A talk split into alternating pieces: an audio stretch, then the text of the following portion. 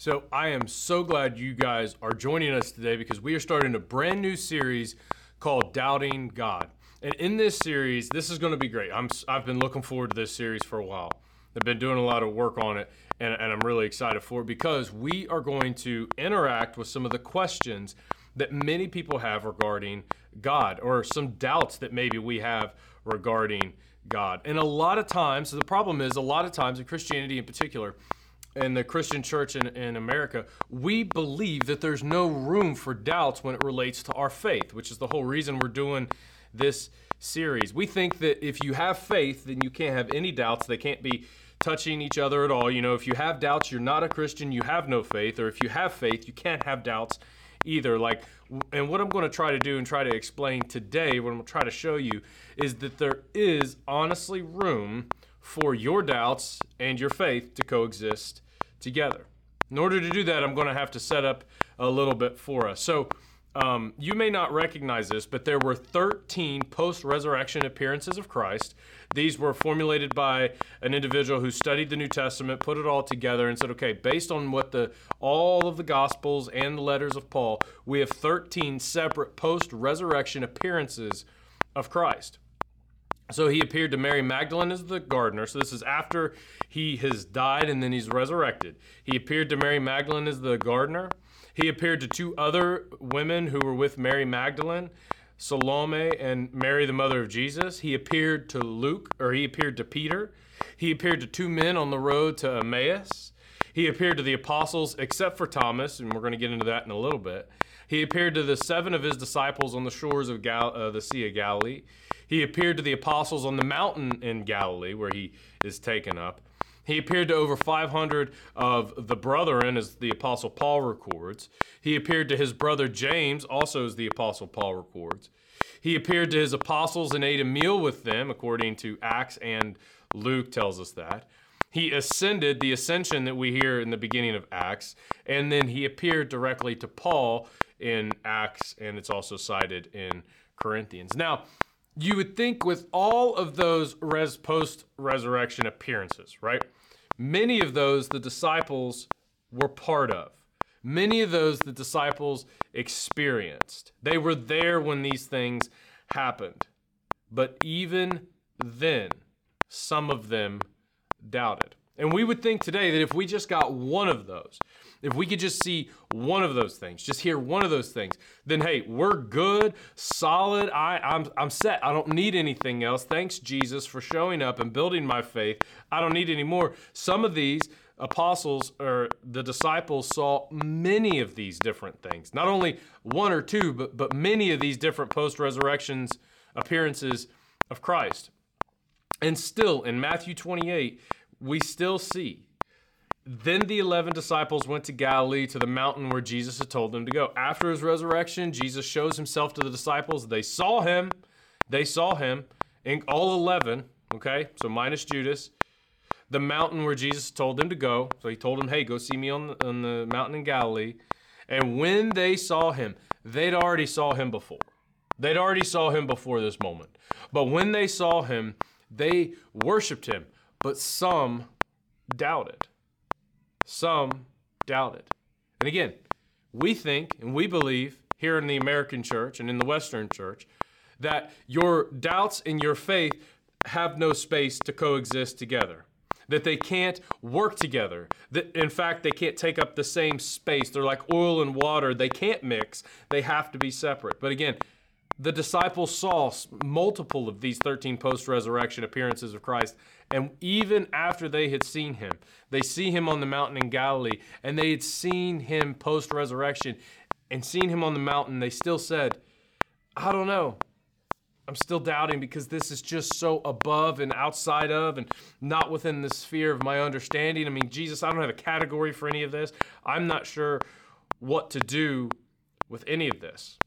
Now, maybe you've had doubts like that related to your faith. I mean, I know I have. I've had questions related to faith more times than you can count, probably. I mean, one of the most existential crises in my faith came when I was in Bible college. It did. I have a degree in biblical studies, and you need some Old Testament classes to learn to achieve that degree. So we do pretty much not exactly an even balance, but it's like a 3-to-1 almost, you know, 3 New Testaments to 1 Old Testament kind of survey and explanation. You have to learn about different pieces of the Old Testament. And then we were studying the story of Exodus and the story of Moses and how Moses came out, because we were learning how God made covenant with Noah, made covenant with Abraham, and then Moses, and then Jesus established a new covenant. So we're learning all these different covenants. And we get to the one about Exodus, and they start explaining Exodus. And I learned in my classes that we have 0 archaeological evidence on the Exodus.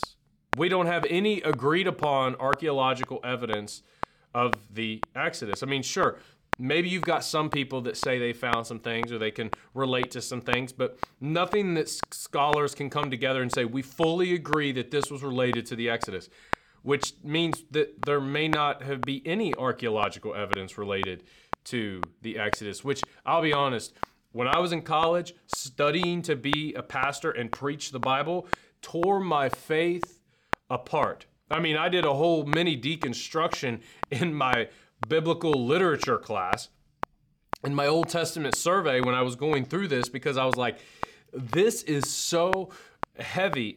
And over the course of my class, I learned, that these ancient documents were written differently than modern day documents, and that we have to remember that when we're reading them, that we have to be careful when we're reading them, that many of these different theories that they talked about related to why we don't have any evidence of the Exodus, that there's tons of different theories related to why we don't have evidence of it, or maybe there's some evidences that have been miscategorized, or maybe our timelines that we're looking for things are off.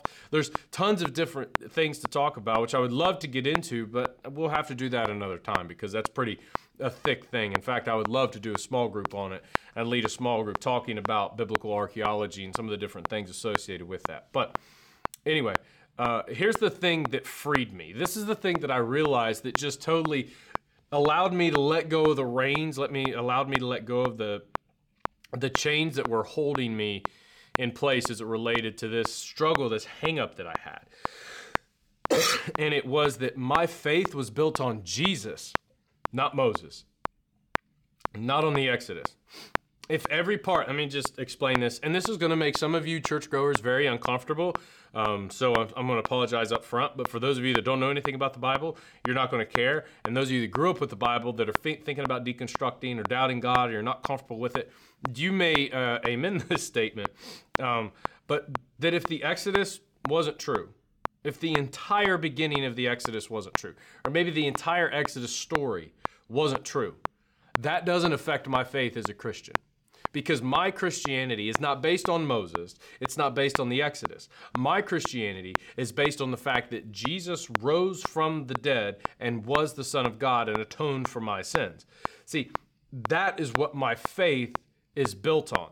That's what I do. That's where I go when I have any struggles and issues. And it completely freed me when I recognized, that I didn't have to have all of those answers. But again, we all struggle with doubts, right? I mean, if we're being completely honest, we all struggle with doubts. I mean, doubts are a very real part of a faith journey. In fact, they're the way that God kind of builds and grows our faith. And I assume, because you're watching this, that you've had doubts in your life too. And it always causes sort of a tension, right? When you have a doubt associated with your faith, it kind of creates a rub. And you begin asking yourself, like, is this made up? Is this fabricated? Was the Bible just constructed to be used as a religious tool to control the lower class of people? Are we making these feelings up in our head when we're standing here in church and, you know, they sang that, Heather nails that certain song or Ken nails that certain song and you're like, oh, Lord, have mercy, right? Is it just feelings? It's made up. Maybe these things aren't real at all. Maybe it's all fabricated in my head. And I mean, the truth is we generally all have these types of questions, right? I mean, we've probably all dabbled in it occasionally and thought of, well, what if? And maybe it's not. And what happens if this works this way? So why do we doubt? That's the question we have to ask. Why do we doubt? Well, I found that there's very common things that many of us share when it comes to doubt. There's questions we can't answer, so we doubt God. There's situations that seem completely unfair, so we doubt that there's even a creator, because how can he be involved? Well, hurts that you can't resolve, situations that have from your past that hurt you so deeply that you ask the question, God, why would you let this happen? And you can't resolve them in your head. And here's the issue. When your theology doesn't bend, when we don't allow our theology to be shaped and molded by our experiences and be shaped and molded by the scriptures, and we've got this very hard attitude of theology, it doesn't bend, and eventually it does break. Let me explain this a little bit better. Sometimes we think everything has to be black and white. We have to think everything is black and white. But I'm going to tell you right now, the Bible is not black and white.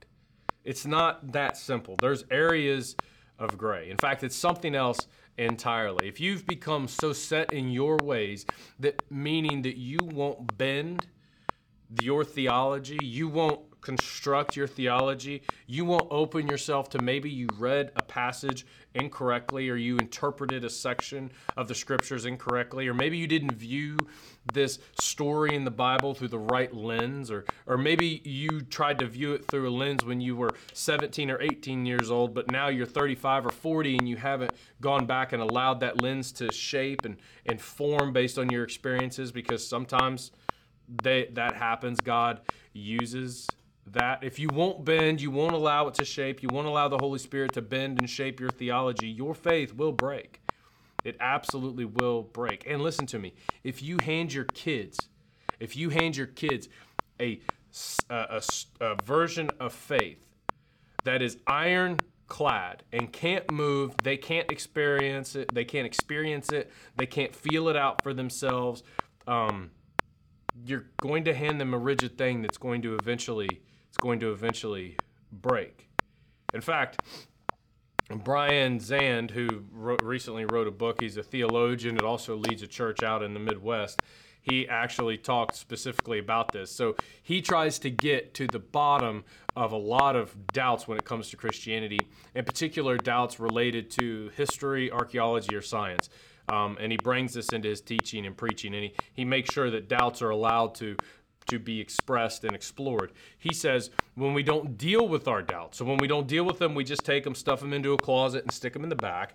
When we don't deal with them and we hide them in the closet, they morph and deform into monstrosities.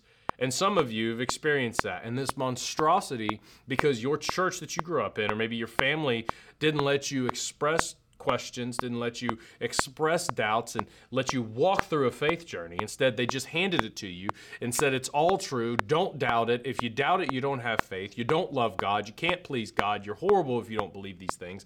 And you're going to hell if you don't have faith. So here it is. I hope you're okay with this version of faith. Take it and run with it.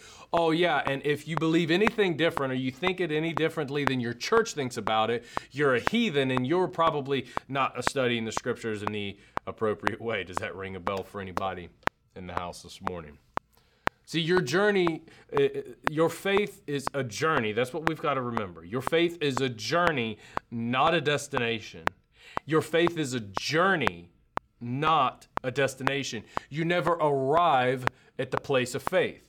Your faith is an adventure that God is going with you on, and dealing with your doubts will become a catalyst to a stronger faith. It'll become a catalyst to a stronger faith when you deal with them. Don't put them in the closet and ignore them and pretend them like they don't exist. Pull them out, hold them in your hand, and examine them. Figure them out. You never reach the place of perfect faith. Sure, that's the goal. That's where we want to be, but the disciples saw Christ, and Matthew records that some of them still doubted. I love the fact that Matthew didn't say who still doubted, because all 11 were there. All 11 were there except Judas, but some of them, of the 11, still doubted, but he wasn't going to name drop them because he didn't want to do that to them. And you'll never know it. You'll never know it or have it all figured out when it comes to faith, and that's okay. You don't need to. That's the great thing about this experience with God and this adventure that we're on called life. We don't have to have all the answers. You don't have to have all the answers related to your faith. And listen to me, parents particularly for parents. And you're going to go, Brandon, what are you talking about? I've got 5 years of youth experience, serving in the youth group, actually 7 if you count the years I was volunteering, that I've seen this happen with teenagers year after year after year after year. I don't want to alarm you, okay? I don't want to alarm you, but you should know this. Don't be shocked, okay? Don't be shocked when your kids begin to ask hard questions. They're going to ask hard questions. They're going to ask hard questions. And look at me, it's an opportunity for you. It's an opportunity for you because the church and the home should be the safest place to ask the hard questions. In our youth group, I will let the students question anything they want. And you're going to go, Brandon, why on earth would you do that? Because if I don't give them the space to question their faith, they're going to break it and they're going to walk away from it. We have got to show them that God is not afraid of their questions. The pastor can't be afraid of questions. The parents can't be afraid of questions, because the minute we become afraid of questions and we become afraid of people's doubts or inquiries about our faith and our religion, the minute that starts to take front and center, we've closed ourselves off from growth. And it looks like we're afraid. It looks like don't pull the curtain back, because if you pull the curtain back, you'll see what's behind here. Oh no, we can't ask that question. If they ask that question, oh, the whole thing comes tumbling down. Let me tell you this much right now. They have tried to disprove Christianity, and it's still the number one religion in the world. 2/3 of the world identify as Christians, okay? They have tried to do it. The new atheist movement, first of all, the Enlightenment movement tried it before, and they couldn't do it. The new atheist movement in the early 2000s tried it, and they couldn't do it. Now we've got the woke movement that's trying it in this new age religion that's going to try to take Christianity down and ask these questions. And every time the church runs from the questions, they lose influence. But every time the church leans into the questions and doesn't run from them and engages with them and is okay asking and answering and searching the questions, then the church gains influence and people's faith is built. The last thing we want to do, parents, and if you're a church leader and you just happen to stumble onto this, the last thing we want to do, parents, is act like there's a curtain that nobody can peek behind.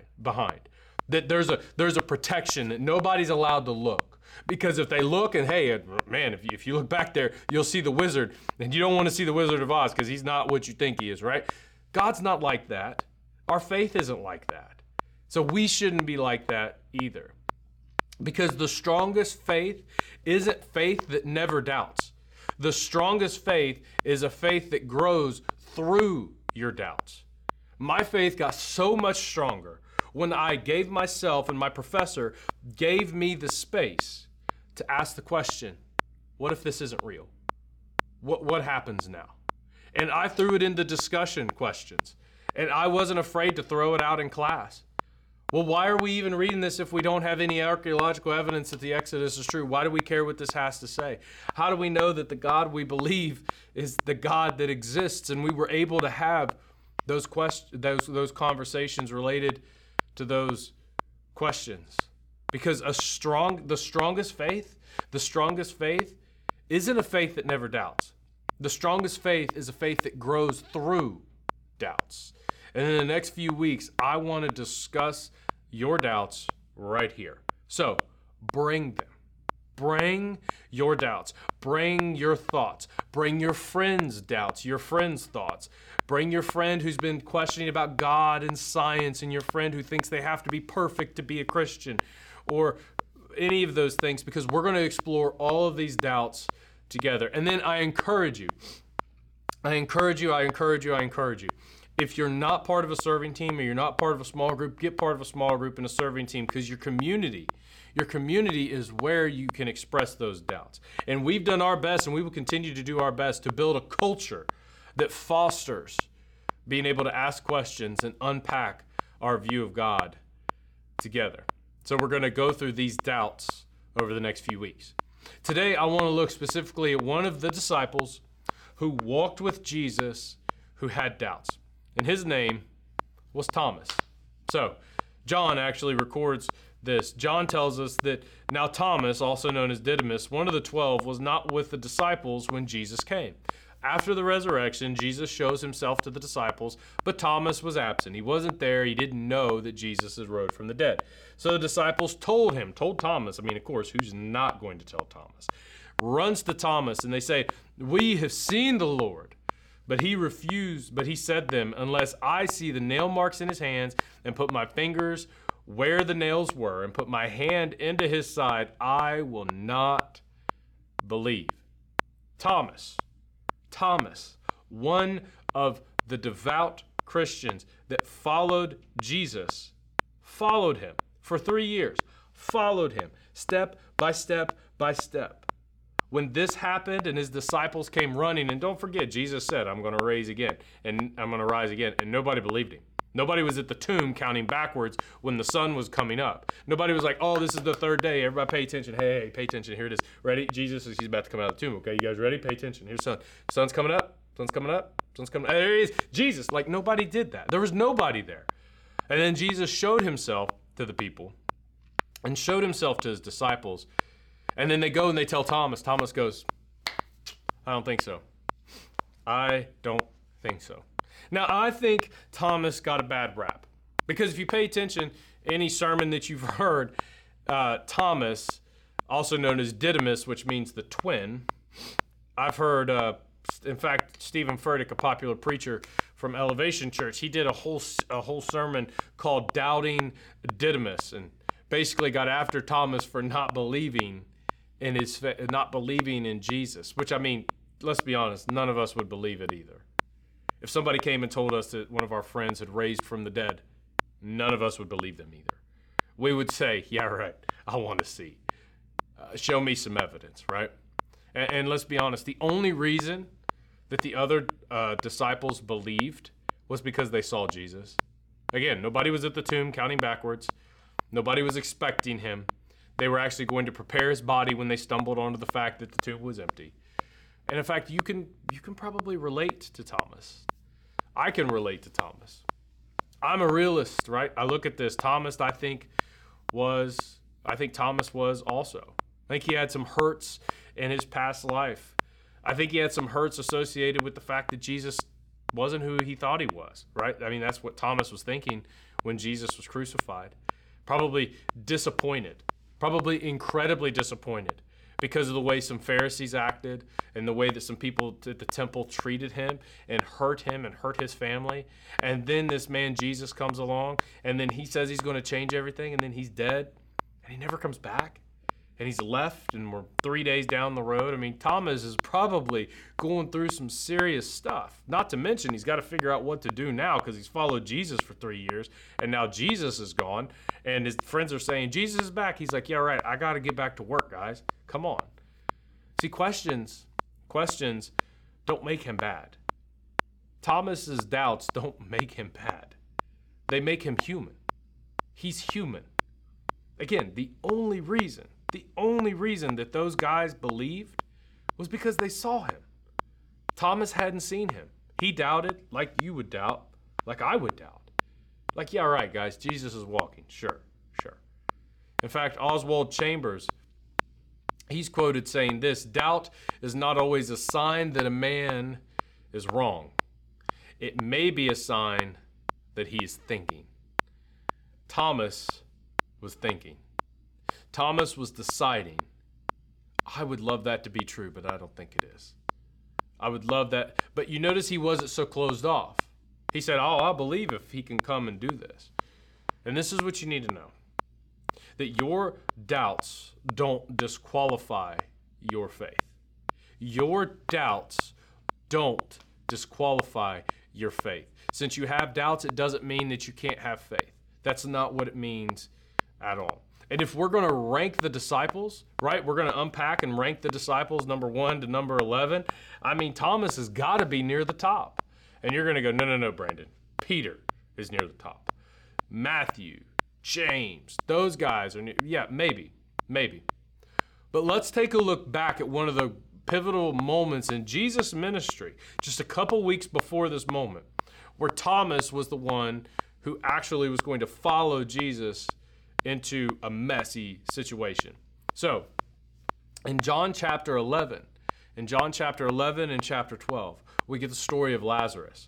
And those of you that have been part of the church or been part of a church for any amount of time and you know this story, Jesus raises Lazarus from the dead. Lazarus dies from some sort of disease. They send word to Jesus and says, Jesus, we need to go heal. We need your help to go take care of Lazarus. Jesus says, no, we're going to give it some time and then I'll go see him. And then after that, Lazarus dies.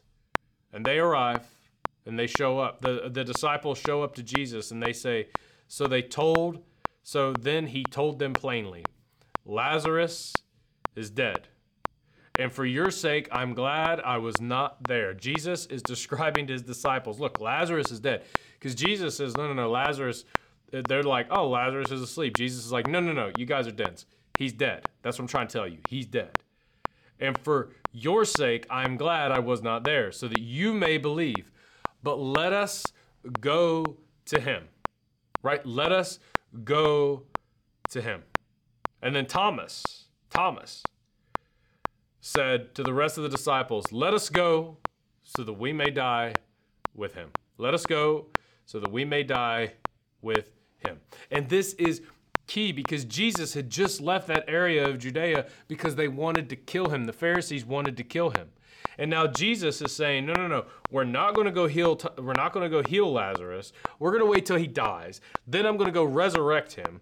And oh yeah, they've already gotten mad in that region because I'm doing miracles, but I'm going to go do the biggest miracle down there, and it's going to be awesome, and it's going to be great, but it's probably going to start the downhill spiral that ends in my passion. So this is what we're going to do.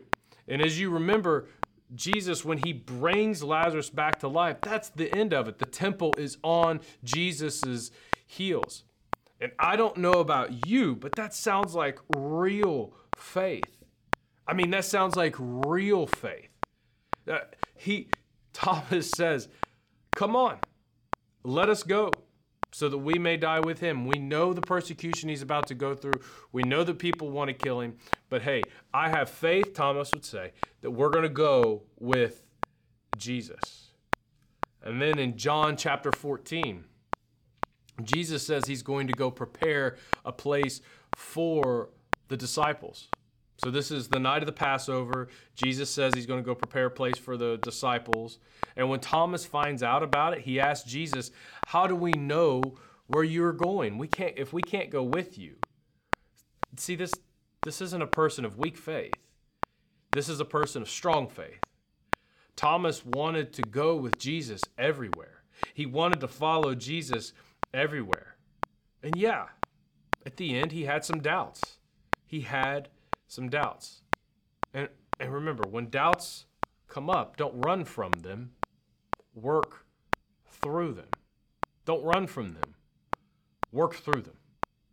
And then John chapter 20 tells us what happens after Thomas sits back and goes, look, I need to see the nails. I need to see where the nails were in his hands. I need to see the place where it was in his side. Thomas says, I need to see it. And a week later, his disciples were in the house again. And Thomas was with them. Through the doors there were locked. Though the doors were locked, Jesus came and stood among them and said, "Peace be with you." Then he said to Thomas, notice he didn't look around at everybody else. He looks right at Thomas. He comes right for Thomas. He says, "Thomas, put your finger right here and see my hands. Reach out your hands and put it into my side. Stop doubting, Thomas, now that you've seen, and believe." Thomas' response is the same response that you would have. Same response I would have. Same response anybody that was faced with a risen Savior would have. He said, "My Lord and my God." 8 days later. 8 days later, Thomas still showed up with the disciples. Thomas shows up with the disciples. And they're like, no, we've seen Jesus. He goes, yeah. And they're like, no, for real, come and see him. Thomas still showed up with them. He showed up. He showed back up. And you showed back up. You're here. You're watching this. You're interested. You want to figure out what faith is all about. You want to understand what faith in Christ looks like. Congratulations. That's awesome. You came back. And I want you to notice something. Jesus came to Thomas when he was doubting and gave him what he needed. Thomas was working through the doubts, and Jesus showed up and met him. One moment Thomas is doubting, the next moment he's shouting. One moment he's like, I don't know if Jesus is who Jesus said he was. Next minute he sees Jesus, he's like, my Lord and my God. Just like some of you will do when Jesus touches you. When Jesus shows up the way he showed up for Thomas, when he shows up for you the way he showed up for me, when he shows up for you the way I know he showed up for some people in our church, you'll be shouting too. You'll be sitting back and doing that. But until then, if you're exploring and you're searching, God's not distant in your doubts. Jesus is not some far-off savior that way back when we can never talk to, we never understand. He's willing to come close. In fact, I think he prefers to do that. You can question, you can wrestle, you can struggle, you can have doubts, because the greatest doubters often become the strongest believers. The greatest doubters oftentimes become the strongest believers. And after this moment with Jesus, Thomas preached Jesus faithfully. He preached the gospel all across the area of Asia Minor. And tradition tells us that he was martyred in India in 72 AD. So he was martyred for Christ, killed because he wouldn't stop telling people about Jesus. He was martyred for Christ. And then, but he's the same guy who 8 days after the resurrection said, I don't believe. I need to see the marks in his hands. I need to see the marks on his side. Doubt can drive you away from God, or God can use your doubts to draw you close to him. Doubts can drive you away from God, or if you'll let him, he can use your doubt to draw yourself closer to him. Just like Jesus came to Thomas. And we all have doubts. And I'm sure that if I gave you the opportunity and a whiteboard and you came in here and you put all your reasons to doubt, we would all sit and go, yeah, no, that makes sense. I mean, I understand why you doubt. I get why that section is tough for you. I understand why that topic is difficult. Like, I get it, right? Like, none of us would argue with you. And if you doubt, you're in good company. You're in good company. Thomas doubted. Peter struggled with some things. Paul doubted. God uses doubts. He uses it as an opportunity to grow faith. So listen to me. Keep going. Keep showing up. Keep asking questions. Don't be afraid of the questions. Explore your faith. Ask, talk, discuss, figure it out. Don't run away from it. Don't take the rigid thing you were handed and expect it to stay perfect forever. It's okay. As you mature, your faith can mature. As you move forward, your faith can move forward. It's all right. Just keep showing up. Because the greatest doubters have become some of the strongest believers. So, next week, you don't want to miss the next part of this series where we talk about Christian doesn't mean perfection. I encourage you to join us next week. But before we go, I'd love to pray for you.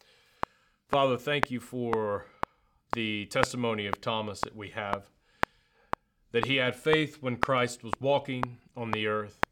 He doubted the resurrection, and once he experienced you, he had faith again and then built the church because of the work that he did. So God, we're so grateful that you used him that way. And Lord, we pray that you would guide and teach us in our doubts that we all have and the struggles that we all experience. Teach us the ways to do things and the ways to handle stuff. And Lord, we love you. We give you all the praise. It's in Jesus' name. Amen.